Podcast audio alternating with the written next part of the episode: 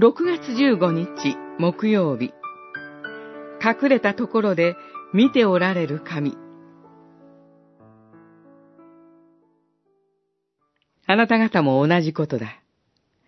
自分に命じられたことを皆果たしたら、私どもは取るに足りないしもべです。しなければならないことをしただけです。と言いなさい。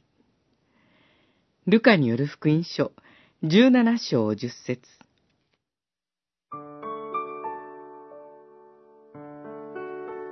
十節冒頭で、あなた方も同じことだ、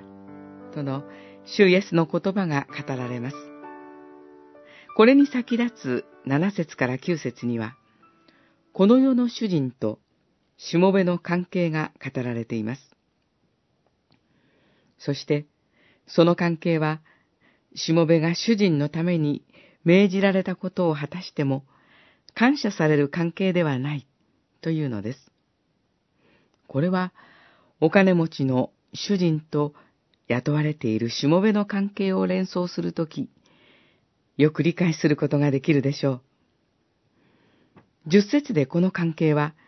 主イエスという主人と、弟子たちというしもべへと話が移っていきます。主イエスから命じられたことを弟子たちが果たしたときには、私どもは取るに足りないしもべです。しなければならないことをしただけです。と言わなければならないと。私たち弟子が主イエスのご命令を果たしたとき、しばしば大きな声で自分の成果であるかのように人に知らせることがあるのです。しかし、弟子とは、主イエスと出会い、神の子供として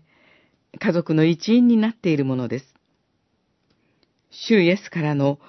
ご命令を果たしたときには、隠れたところで見ておられる主イエスが、十二分にあなたをねぎらってくださいます。